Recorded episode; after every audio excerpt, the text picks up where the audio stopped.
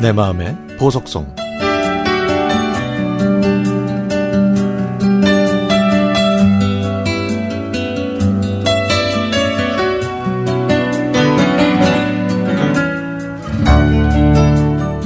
11월 25일은 저희가 결혼한 지 29년이 되는 날입니다.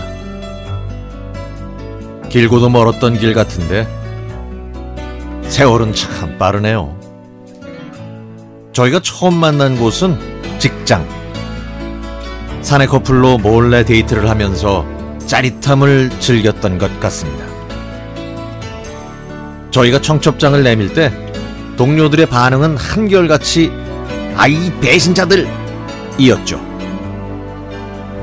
하지만 헛웃음과 진심으로 축하해준 그 동료들을 저희 부부는 지금까지 꾸준하게 만나고 있습니다. 살아가면서 힘이 되고 같이 웃고 울어준 옛 동료들이 IMF 구제금융 시절 지방으로 발령나고 퇴사하기도 하고 그 바람에 흩어지게 됐는데요.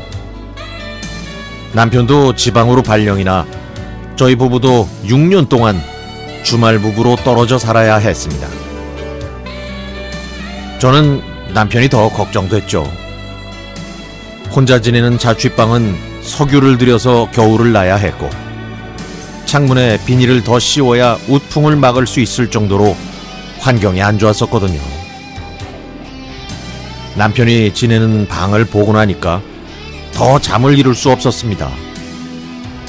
이렇게 주말 부부로 또 월말 부부로 살았던 6년.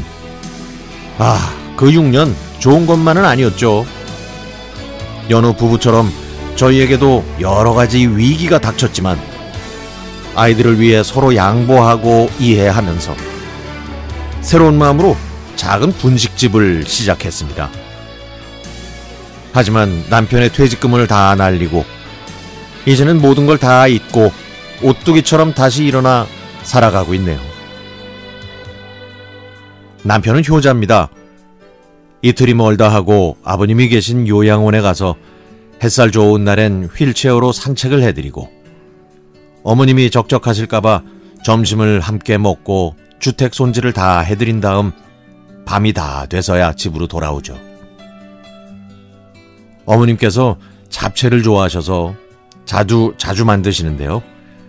그러면 남편을 통해서 저도 먹으라고 보내주십니다. 그러면 남편은 아유 며느리가 시어머니한테 해드려야지 어떻게 반대로 됐어? 어? 전화라도 좀 드려. 라고 말하면 저는 순순히 알겠다고 대답하죠. 그만큼 남편은 효자 중에 효자랍니다. 곰탕같이 구수한 남편과 오랫동안 살아왔지만 지금이 더 살가워진 것 같아요. 변치 않는 마음으로 검은 머리 팥불이 될 때까지 희노애락을 같이 하라는 주례 선생님의 말씀을 잘 따르면서 지금도 살고 있습니다.